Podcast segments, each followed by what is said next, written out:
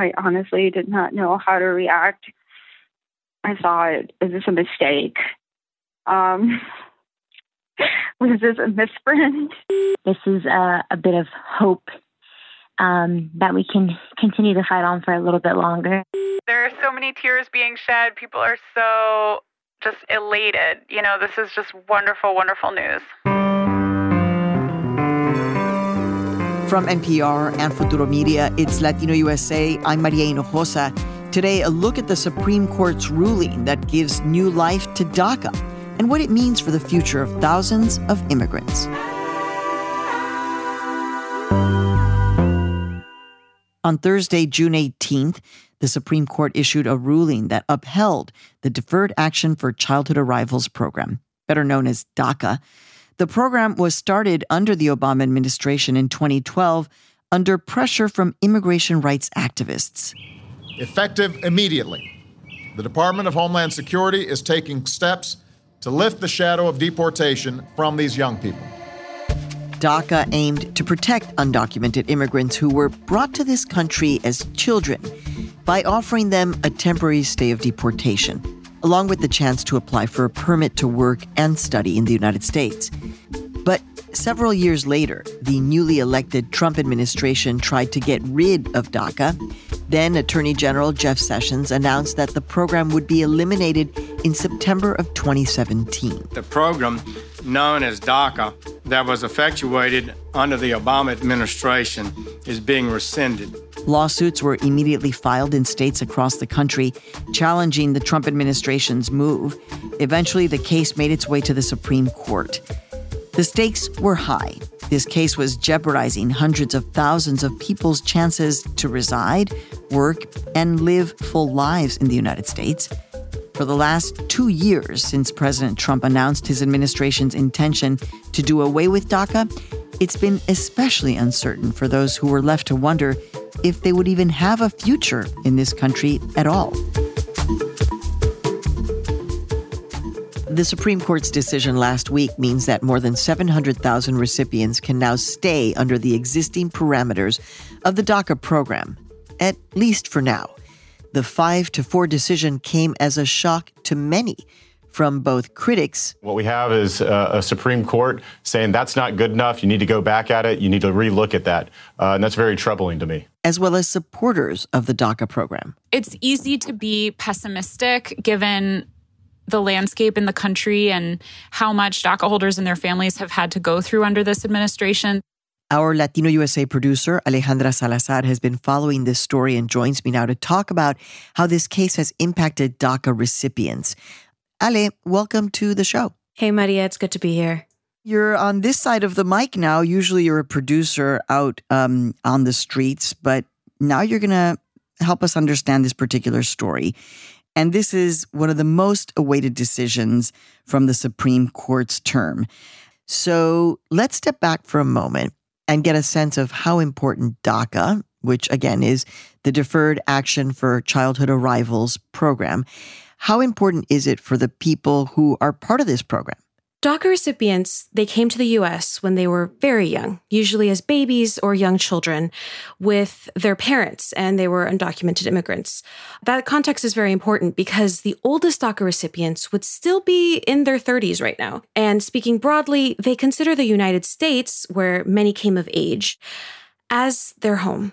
So I'm I'm not necessarily going to dive deep into the history of DACA because that's a whole other podcast series. But the reasons this program is so important in a nutshell is that it allows hundreds of thousands of people, many of them dreamers, though not all dreamers are DACA recipients, that's important to note, but it allows them to securely live in this country to go to college, to access educational opportunities, to get jobs and support their families here and in their birth country. I recently did speak with one of those recipients in the weeks leading up to this Supreme Court decision. Her name is Dalia Larios. She applied to the program back in 2012, just when President Obama's administration rolled it out for the very first time. Dalia told me that she was really excited about the DACA program, but she was very wary of it too. She was pretty nervous because it was something she'd never seen before. It was new to her. It definitely seemed like something that was very, very temporary, two years at a time. Uh, it gave no path to citizenship or any other form of legalization. Dalia's family moved to Mesa, Arizona from a small town near Colima, Mexico when she was just 10 years old. It's a story very similar to that of a lot of other DACA recipients. And she remembers the time that the program rolled out. She remembers it really clearly. She had just graduated from Arizona State University. She was an undocumented student and she'd been undocumented for all four years of undergrad. I knew I wanted to be a doctor. And I remember thinking, you know, this is this is the door to that next step. This has to be it.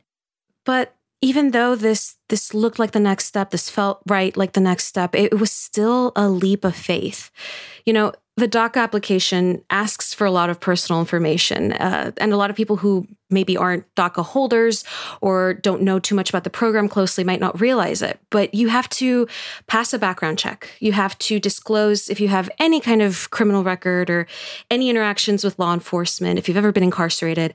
You have to give your academic history. You have to prove that you came to the United States when you were younger than 16 years old and that you've lived here continuously, which often means disclosing details, really personal, intimate details about your family I think it put a huge question on the immigrant community.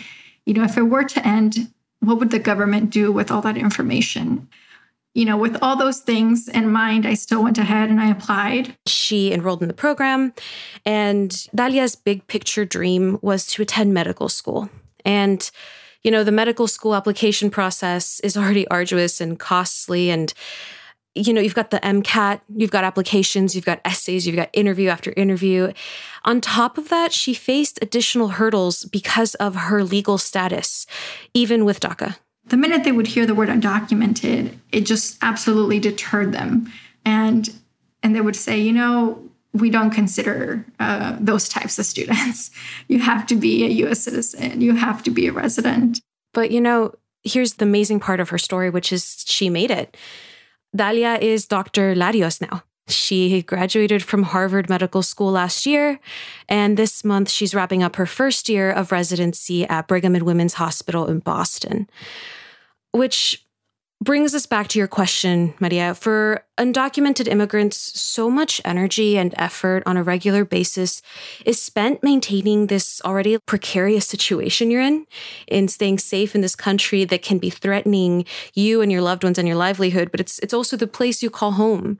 So what DACA does is that it offers some of these people security. It's not as secure as, say, full citizenship. Dalia uh, still needs to renew her DACA status every two years, so do other recipients. But you know, it's it's still security, and that security translates into time and opportunities. And it's not an easy process by any means. But the way that Dalia explained it to me, it takes a crucial weight off your shoulders. People might forget how emotionally charged these decisions are to, for example, sign up for DACA. But the people who did essentially have built their lives here in the United States because of this program. And they had this kind of sense of stability. But then, you know, in 2017, Donald Trump wins.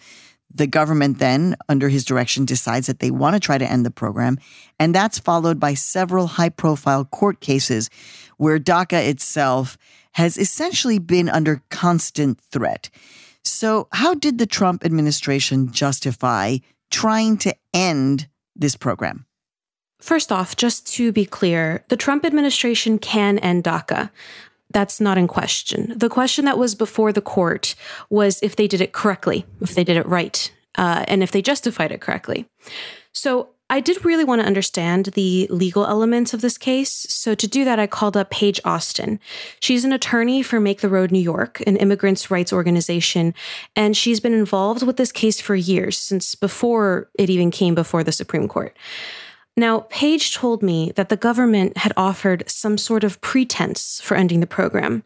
So they claimed DACA was contrary to law, or, to put it more plainly, they said, well, DACA's illegal. The government's gonna going to be sued, and so our hands are tied. We have to end the DACA program because it's unlawful. So here's the Cliff Notes version. When an agency like the Department of Homeland Security, which runs DACA, alters a program like this, it just it has to explain why. After the termination of DACA was announced, lawsuits cropped up all over the country arguing that the government didn't do that. They didn't properly explain why. They said that the administration's reasoning for calling DACA illegal was just insufficient.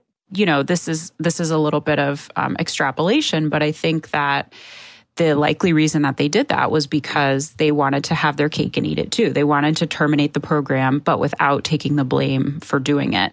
There were enough lawsuits across the country making this argument that three of them got bundled up into the one that ended up before the Supreme Court. Now, the court ended up agreeing with the pro DACA team, which is where we ended up now. It said the government's justification didn't hold water. So we're talking about two years for the Supreme Court to make this decision.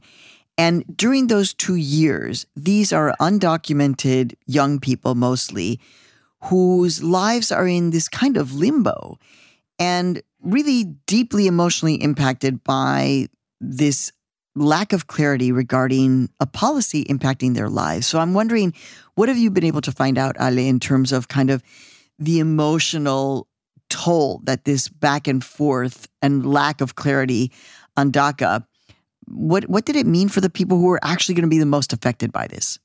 Whenever DACA faces political challenges like this, even if it's not to this giant scale, but it, it reverberates through the lives of DACA recipients like Dalia, um, which is what she told me. And reality just remained really fragile as the Supreme Court case continued. I mean, you saw week after week, a decision just wouldn't arrive. When the decision did finally drop, uh, I texted Dr. Larios that same morning. She wasn't able to hop on the phone then and there, but she messaged back and she told me verbatim, there's a lot of emotions. And um, you know, this was text, but clearly I I think I'd guess that was an understatement. Anyway, she was dealing with a patient emergency at the time that I texted her, uh, and the time that the decision came out, because that's what she's been doing on a regular basis. We actually talked about this, though, a while back before the decision was released. Dr. Larios told me that one of her coping mechanisms essentially was to focus on her patients, to focus on her work that she's so passionate about. But it's only when I sort of get home and I have this extra time that that reality can really sink in. And I realize that there's so much that I that I can lose.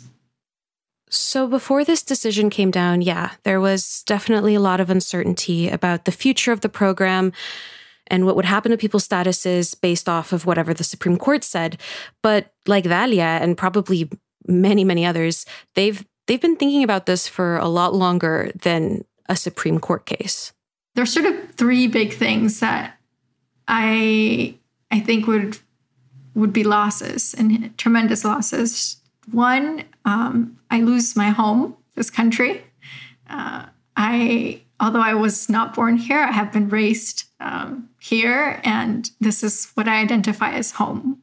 Home also means her community, her family.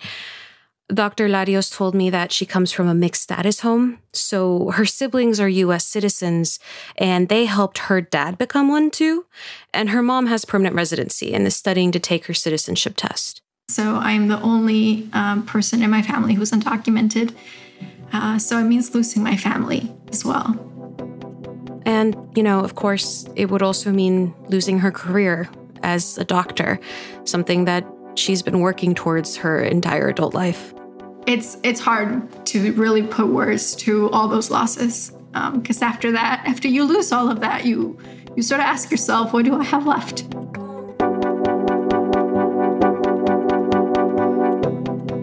This goes beyond dr larios DACA encompasses a vast and diverse population. I mean, the program is often identified as like a Latinx issue, but there are recipients from countries all over the world in Asia and Africa, the Middle East not just Latin America.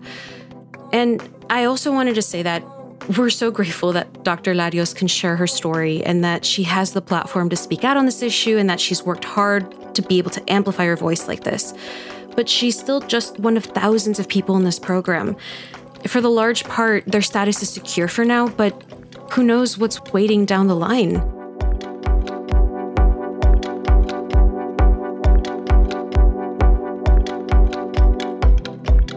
When we come back, we talk about what was at stake in this case and the very real risks that DACA holders face. their reasons for wanting to cancel the DACA program, let's face it, were never about legality, as, as far as I'm concerned. They've always been about policy, about racial animus, about xenophobia, about opposition to, to immigrants' presence in the United States. That's coming up on Latino USA. Stay with us, no te vayas.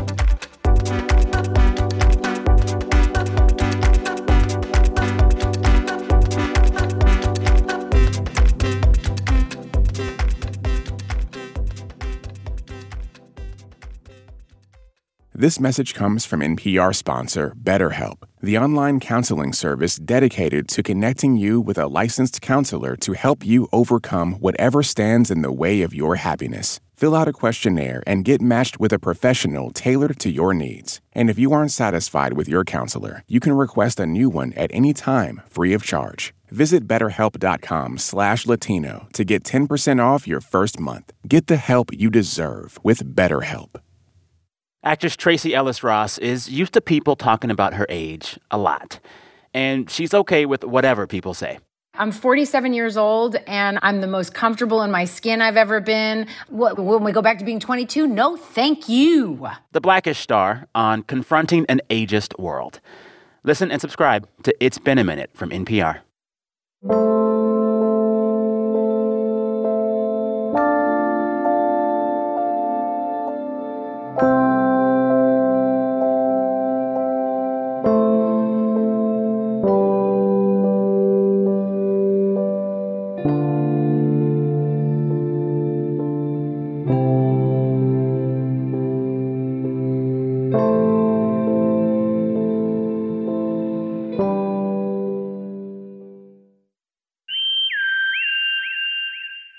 Hey, we're back, and we're going to continue our conversation now with Latino USA producer Alejandra Salazar, who's breaking down the DACA case, and she's going to tell us about what comes next after the Supreme Court decision. With the existing DACA program in the clear right now, it still is possible that DACA recipients seem to be just, you know, a court decision, an executive order away from having everything put at risk potentially again. And I'm wondering whether or not this conversation about these risks, these possible deportations, was this brought up at all before the Supreme Court? Yeah, I, I was really wondering that too. Um, so was Paige Austin, the uh, legal expert we spoke to. So I'm sure you saw, but in December, there were reports that ICE, Immigration and Customs Enforcement, was actually reopening deportation cases against DACA recipients. It didn't seem like they planned to stop either. It looked like they were preparing to take action if this decision went their way. Since the argument in November, the Trump administration has made clear through a number of different statements that they are looking to deport DACA holders. Chief Justice Roberts' majority opinion rejected that premise completely. Justice Sotomayor, however, wrote a concurrent opinion saying that the attorneys for DACA should have been able to try to make that argument, that there could be a legal case to be made that the motivation behind ending DACA was discriminatory, along with being unjustified. Right. So justices on the Supreme Court disagree with each other. But there has been a particular kind of attention to what's happening with this court. You have two Supreme Court justices appointed by Donald Trump. And so ideologically, there's just a lot of shifting that's going on. So, how did that play into the legal strategy here? Well, now that the decision is out, we do have the benefit of hindsight to take a look at the strategy. Chief Justice Roberts, like I mentioned, wrote the majority opinion. He was joined by Kagan, Ginsburg, Breyer, and Sotomayor. Trump's two appointees, Gorsuch and Kavanaugh, both dissented, along with Thomas and Alito. Now, it's really interesting to consider this, I think, because here's something else that Paige said that really stood out to me. The Trump administration wanted to push the case up to the Supreme Court bypassing the appellate courts sometimes in the hopes of leveraging that conservative majority and getting the result they wanted. It was in keeping with what we've seen in the last few years, which is essentially the government being allowed to hopscotch over the courts of appeals and go straight to the Supreme Court. We knew that at that point, the fate of the DACA program rested with these nine individuals in Washington. I think this underscores just how momentous the court's impact really is These landmark cases can affect millions of people in dramatic, life altering ways. I mean, think of the Supreme Court's greatest hits Roe v. Wade, Brown versus Board of Education, Citizens United, even Bostock versus Clayton County, which was announced earlier this session, where the court decided that LGBTQ employees are protected by the Civil Rights Act. These decisions change history, full stop, and these nine people have that kind of power. Which, you know, brings us back to Dr. Larios. When I would think about this decision, say back in January, it felt it felt very far. It felt removed enough that um, that maybe it it didn't fully sink in that my life and my future was in the hands of you know nine people. When I talked to Dalia a few weeks ago, at that time, this thought was paralyzing. It was just better to throw herself into her work. The ICU that I've been on more more recently has been sort of uh, the one responsible for taking care of most of our COVID patients. Dr. Larios is, in fact, a frontline worker. She's in a hospital, and it turns out that COVID 19 actually became an issue in this case before the Supreme Court. How did that happen? So, Dr. Larios works in the ICU, often at night. So, the night can become very busy very fast. Uh, you're sort of always kept on your toes uh, because patients can deteriorate very quickly. And Dalia is not the only one on the front lines. About 27,000 DACA recipients are working in healthcare right now as nurses, home health aides, pharmacists, physician assistants, and doctors like Dalia. Make the Road, which is where Paige works, also estimates there are about 200 medical students across the country who are DACA holders. When arguments were first heard last year, last November, like no one had heard of COVID 19. And so taking that into consideration was kind of a last minute plot twist. Here's Paige again. At that time, there was not a global health pandemic, and um, that issue was simply not directly before the court. In March, plaintiffs filed a short brief underscoring the importance of the thousands of DACA recipients working in healthcare right now. One more thing worth noting across the board, we don't have enough people in the United States doing the kind of work that Dalia and these other healthcare workers are doing anyway. The Association of American Medical Colleges projects that there will be a shortage of up to nearly 122,000 physicians in this country by 2032. That's about a little more than a decade away. At this point, can we begin to understand what the policy implications are of this Supreme Court decision, or is it too soon? We kind of can start to understand the policy implications, but they're a bit more narrow and specific to this case, it turns out. So, when plaintiffs arguing in favor of DACA came in saying the Trump administration acted unlawfully, the government basically told the courts, okay, wait, you can't even weigh in on an agency decision like this. And the Supreme Court disagreed with that. They said, no, judicial review does apply, and executive programs like this can be challenged in the courts. So, that's the first part in which nothing really kind of changed. The Supreme Court also told the Trump administration that they hadn't played by the rules. So, like we mentioned, that means the government didn't provide a good reason for canceling DACA. But again, Paige says the logic behind the decision wasn't new or a surprise the administration, whatever administration it is, has to own up to its actions and has to set out detailed rationales for what it does. So, you know, that's not a new concept, that's not a new requirement. Um, but obviously, if we go back to, especially to the first few years of the Trump administration, you see very fly by night decision making.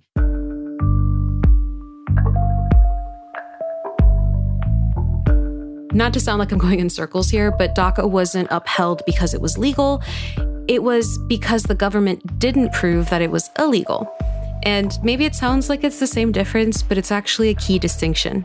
Sure, this means that in the future, whatever administration is in the White House can extend DACA or make future immigration related programs. But it also means that any administration could technically move to shut DACA down yet again so long as they show their work.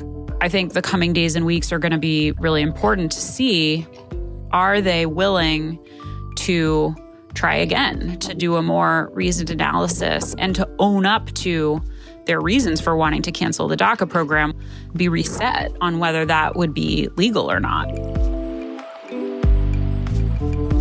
this is a win for undocumented immigrants and the activists and people who supported them throughout many, many years. But at this point, what can we say about what the future looks like for DACA holders and their supporters in terms of moving forward? So, Paige, our legal expert, is advising a cautious approach to DACA still. So, if an individual person wants to apply for the first time, or if they want to apply for things like advanced parole, which allows DACA recipients to travel outside of the US, or if they just have other questions about the program, consult a lawyer first if possible. But looking at the bigger picture, Paige says a program like DACA is a start, not a solution. Like we've mentioned, DACA covers over 700,000 people, but that's a pretty small number compared to the estimated 11 million undocumented immigrants in this country. Even if the DACA program remains in place, our work is not done here. Many, many people have benefited, but many people were also left out by virtue of their age or by virtue of when they arrived in the United States. So, Paige and other people who support DACA are looking for a legislative fix. They're looking for a law that goes way beyond what DACA covers right now. We want it to address immigrants across the spectrum, not only those who fall within the parameters of the 2012 DACA program. And we absolutely are going to keep pushing for that. DACA itself, while it's been a game changer in many ways, it's also not at all a perfect program. DACA isn't a path to citizenship. It isn't permanent. Like I mentioned, recipients have to renew their status every two years. DACA was an executive order, not a law passed by Congress. So it falls into jeopardy whenever someone who doesn't agree with the program or the existing immigration policy is elected into the White House. By the way, if you're keeping track for 2020, the candidates do diverge on the issue. Joe Biden released a video statement after the decision in support of the Supreme Court. Today was another landmark victory. The Supreme Court has made it clear that DACA is the law of the land. He also called for immigration reform. Together, we can restore our values as a nation of immigrants and as a nation that values immigrants. Meanwhile, President Trump tweeted about his disappointment with the SCOTUS decision. He called it, quote, politically charged and promised to appoint more conservative justices if elected for a second term. Now, at one point, I asked Dr. Larios about her hopes that the Supreme Court would rule in favor of DACA. And like most of our conversations, this was before the decision was released. And I asked her hypothetically at that point, if the Supreme Court upheld DACA, how would she feel? It offers us a, a small moment of, of respite, a small, maybe sigh of relief. She had her answer ready to go immediately, like she's been thinking about it for her whole life, or at least for the last eight years of it. We made it through another tremendous mountain, uh, through another uh, enormous challenge. But I think it, it's not just about, you know, all the legal paperwork. It's your life being tossed around. I think what it comes down to is that Dalia, Dr. Larios, hopes for more from her country. It really, I think, it calls for something permanent. It calls for action that will allow us to have peace of mind going forward that won't continue to put us in the state where we're constantly worried and living day by day in uncertainty. No one should have to live like this.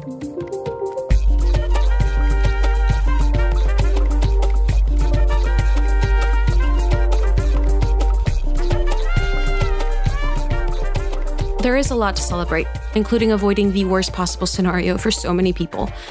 But people are also still pushing for more permanent solutions. DACA can still come under threat, either under this administration or in the courts or sometime in the nebulous future. So watch this space, because this is just the beginning.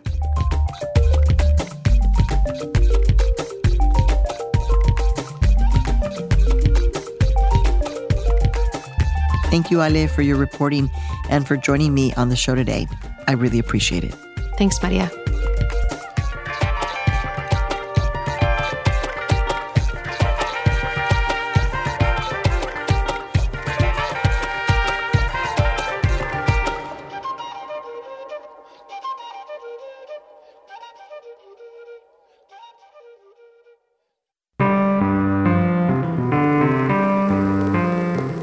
This episode was produced by Alejandra Salazar with help from Sofia Paliza-Carre and Miguel Macias. It was edited by Luis Trelles. The Latino USA team includes Antonia Cereijido, Janice Llamoca, Ginny Montalvo, and Alice Escarce with help from Raul Perez. Our engineers are Stephanie Lebow and Julia Caruso. Additional engineering this week by Leah Shaw. Our director of programming and operations is Natalia Fidelholtz. Our digital editor is Amanda Alcantara. Our New York Women's Foundation Ignite Fellow is Julia Rocha, who provided fact checking for this episode. Our interns are Sofia Sanchez and Marie Mendoza. Our theme music was composed by Xenia Rubinos. If you like the music you heard on this episode, stop by latinousa.org and check out our weekly Spotify playlist. I'm your host and executive producer, Maria Hinojosa. Join us again on our next episode, and in the meantime, look for us on all of your social media. I'll see you there. Hasta la próxima. Ciao. Latino USA is made possible in part by the Annie E. Casey Foundation creates a brighter future for the nation's children by strengthening families, building greater economic opportunity, and transforming communities. Carnegie Corporation, promoting the advancement and diffusion of knowledge and understanding. And funding for Latino USA's coverage of a culture of health is made possible in part by a grant from the Robert Wood Johnson Foundation. I'm Maria Hinojosa. Next time on Latino USA how Brazil became the epicenter of the coronavirus in Latin America and a major hotspot of COVID 19 in the world. We're going to be the first on everything. In number of deaths of coronavirus, in number of people unemployed, it's really scary. That's next time on Latino USA.